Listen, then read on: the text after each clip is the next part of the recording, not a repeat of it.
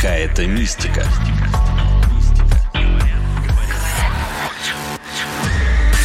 Подкаст про городские легенды, истории, байки и мифы.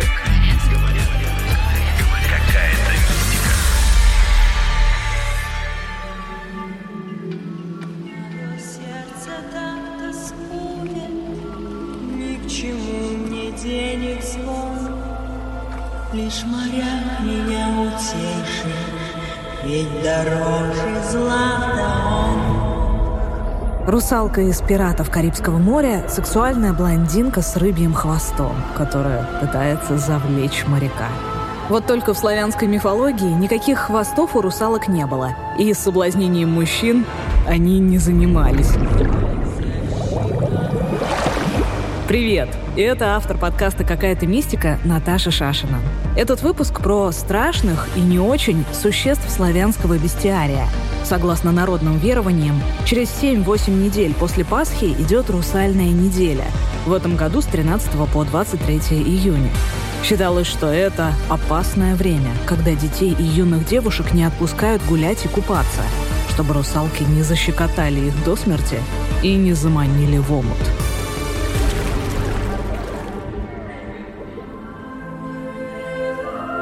В литературе и фильмах мы и правда часто встречаем коварных русалок.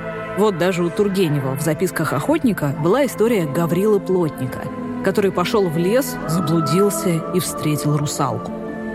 Вот зовет она его, и такая вся сама светленькая, беленькая, сидит на ветке, словно платичка какая или пескарь. А то вот еще карась бывает такой белесоватый, серебряный. Гаврил-то плотник так и обмер, братцы мои. А она, знай, хохочет, да его все к себе так, рукой зовет. Уж Гаврила было и встал, послушался был русалки, братцы мои. Да знать Господь его надоумил. Положил-таки на себя крест. Или вспомните жуткую, хотя и красивую, русалку в фильме «Маяк». Ее видит герой Роберта Паттинсона. Однако изначально славянские русалки – обычные женщины с ногами и без хвостов. В разных регионах выглядели по-разному. Обнаженные и привлекательные. Или в свадебном наряде с распущенными волосами, за которыми не разглядеть лица. Часто это девушки, не имеющие упокоения на том свете, умершие без покаяния и даже те, кто умер, не вступив в брак и не оставив потомства. В некоторых районах нынешних России, Украины и Белоруссии была даже безобразная русалка. Уродливая, старая, горбатая, с огромными железными грудями. Однако русалка не всегда была опасной, говорит Владимир Егоров из «Наука деревни у истоков» подмосковного центра, где изучают славянские традиции. Здесь, похоже, это черный пиар, потому что в слове «русалка» корень «рус» «русый» обозначает «белый». Это в первую очередь русый цвет волос светлый. Русалка, то есть она несущая свет. И изначально она представлялась сотканной из света, появляющейся прямо из тумана и хранящая чистоту. Поэтому русалка — это не утопленница. Вот прямо в последней русалка-утопленница. Вот, вот баба-яга-каннибалистка. Вот леший, ну просто зараза. Вот понимаете, вот это клеймление персонажей вот произошло в более позднее время. Даже Баба Яга вот ею пугают, бабка Ёшка. А ведь, по сути дела, она мудрая ведунья, которая как раз стоит на границе нашего мира и навного мира, то есть оберегает нас. И поэтому русалка на ветвях сидит. Ну, разве может отрицательный персонаж сидеть на древе жизни? Там чудеса, там леший бродит, русалка. Постойте, постойте, какая русалка, Саша? На ветвях висит. Э, Лежит, лежит. Вот я цитирую Александра Сергеевича Пушкина. Она же на ветвях сидит. И она отличается от русалочки западных сказок, где она выходит там конкретно из моря, да, у нее хвостик. И это девица-водяница. Это другие персонажи. Вот произошла все-таки путаница. И поэтому сама по себе русалья неделя — это неделя. Русалки изначально по этнографии, они охраняли цикл жизни. То есть они появляются с ростом побегов, то есть с ростом всей зелени, то есть трав, пшеница, все вот начинает расти. И вот цикл их продолжается как раз до осени. Поэтому русалки связаны в первую очередь с жизнью, никак не с смертью. Кстати, в славянской народной традиции русалки почти не занимались соблазнением мужчин. Это скорее пошло уже из литературного образа. А образ женщин с хвостом мог попасть к нам вообще из библейского сюжета о воинах фараона, которые погибли в Красном море, рассказывает экскурсовод Первого музея славянской мифологии в Томске Виктория Карипанова. Виктория Карипанова. Русалки — это такое собирательное название. Русалки, в свою очередь, тоже там делились на разные виды. Это что-то вроде древнегреческих нимф, то есть духи природы, которые никакого в себе негативного смысла не несли. Были фараонки, по преданию фараонками стали несчастные египтяне, которые преследовали евреев. Вот когда евреи пришли через Красное море, они за ними пошли, и воды Красного моря на них обрушились, и вот они стали фараонками. И все происходит подмена понятий. Почему-то все считают, что русалка — это полудевушка, полурыба. Хотя вот в нашей славянской мифологии по факту русалка — это обычная утопленница с длинными волосами. А полудевушка, полурыба — это персонаж европейского фольклора. Почему тогда у нас ее как-то так изображали? Здесь можно, наверное, нужно сказать большое спасибо Гансу Кристиану Андерсону, потому что вот его русалочка сейчас ассоциируется именно вот с русалками. Губы что-то шепчут сладко,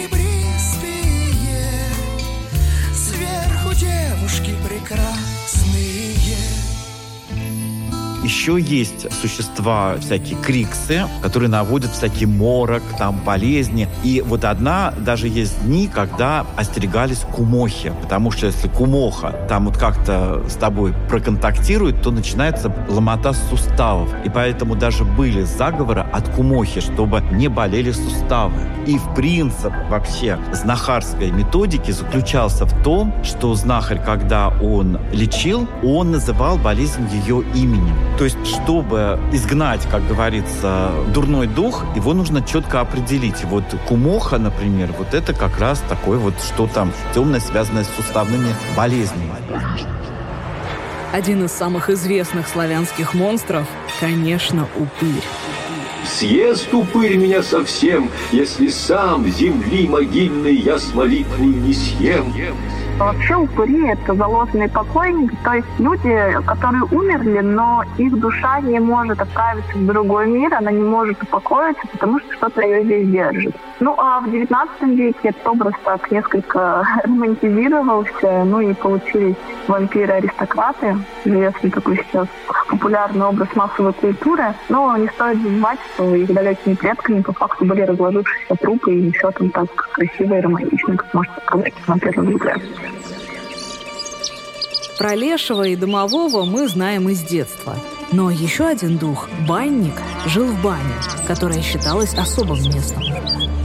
Девушки на святках бегали к бане под окно слушать, а особо отчаянные ходили в баню ночью в зеркало смотреть. Поставят зеркало на столик, либо на полку и зажгут перед ним две свечки, а другое зеркальце груди прижмут, так, чтобы в нем обе свечи отражались. И зажжется тогда целая аллея, огненный коридор, длинный, без конца. Вот по этому коридору и придет та судьба, которую девушка на этот год ждет. Раздеться, конечно, надо догола, и крест непременно снять. Гадание это считается очень страшным. Иногда вместо судьбы либо суженого ряженого пойдет на гадальщицу по огненному коридору такая поганая нечисть, от которой не зачураешься. Бросает гадальщица зеркало на пол и бежит вон из бани. Но нечисть ее в двери не выпускает и душит. Так, по крайней мере, рассказывали люди, знающие. Тэфи. Банный черт. Ребенок рождался в бане, покойника мыли в бане, то есть это место его прихода и ухода, это врата миров. Но не забываем, что у бани есть хранитель, то есть банник. И считалось, что банника нужно уважать и подкармливать, и обязательно оставлять ему третий пар. А то он может немножко, так сказать, обидеться. При всей своей нелюбви к человеку он, тем не менее, все равно его защищал от каких-то э, более сильных и злых сущностей, потому что вот баня, она своего рода была коридором между миром нас и миром потусторонним. И не случайно в бане разные обряды проводили. И вот по этому коридору как бы более злая сущность могла прийти и навредить, но банник, он своего рода стал таким стражником, который вот человека как раз-таки защищал и оберегал. Ну, а человек ему за это какие-то угощения, подарки оставлял.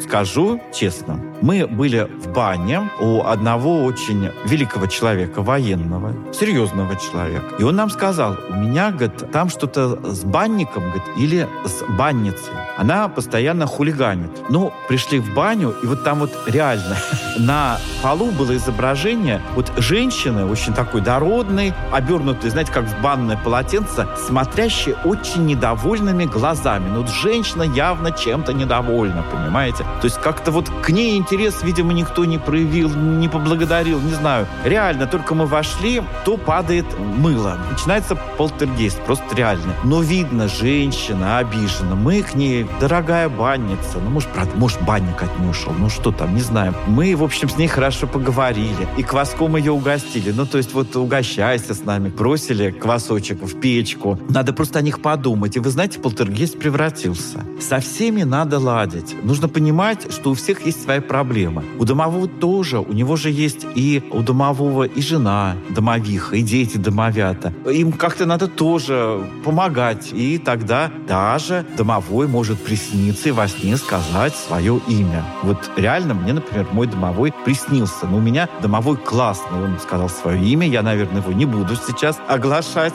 Ему нужно поставить тарелочку какую-то, туда что-то вот поесть положить. И сказать, батюшка домовой, ешь со мной, пей со ммной, уважить слушать его. И он тогда обязательно будет помогать. пирожков? Я что сказал? Хочу ватрушек. А ты что напекла? Вот ешь теперь сама. Как часто говорит Владимир Егоров, хотите верьте, хотите нет. Мне тоже рассказывали истории про домовых. Например, женщина оставила ночью на тумбочке кольцо. Утром не смогла найти. Все обыскала, нигде нет. Ну ладно. Прошло несколько лет, и как-то утром она обнаруживает кольцо на той же самой тумбочке. Жила она одна. И что это, проделки домового или просто человеческая невнимательность и желание поверить во что-то сверхъестественное? Сверхъестественное. Это был подкаст «Какая-то мистика». Меня зовут Наташа Шашина, а про опасную нечисть из славянской мифологии рассказывали экскурсовод первого музея славянской мифологии в Томске Виктория Карипанова и Владимир Егоров из Центра социогуманитарных технологий «Наука деревни у истоков». Если вы хотите услышать о других существах славянского бестиария или у вас есть свои истории, которыми вы хотите поделиться, обязательно напишите нам на странице подкастов РИА Новости ВКонтакте. И не забывайте подписываться на наш подкаст. В агрегаторах мы есть на Яндекс Музыке, Apple и Google подкастах. Пока!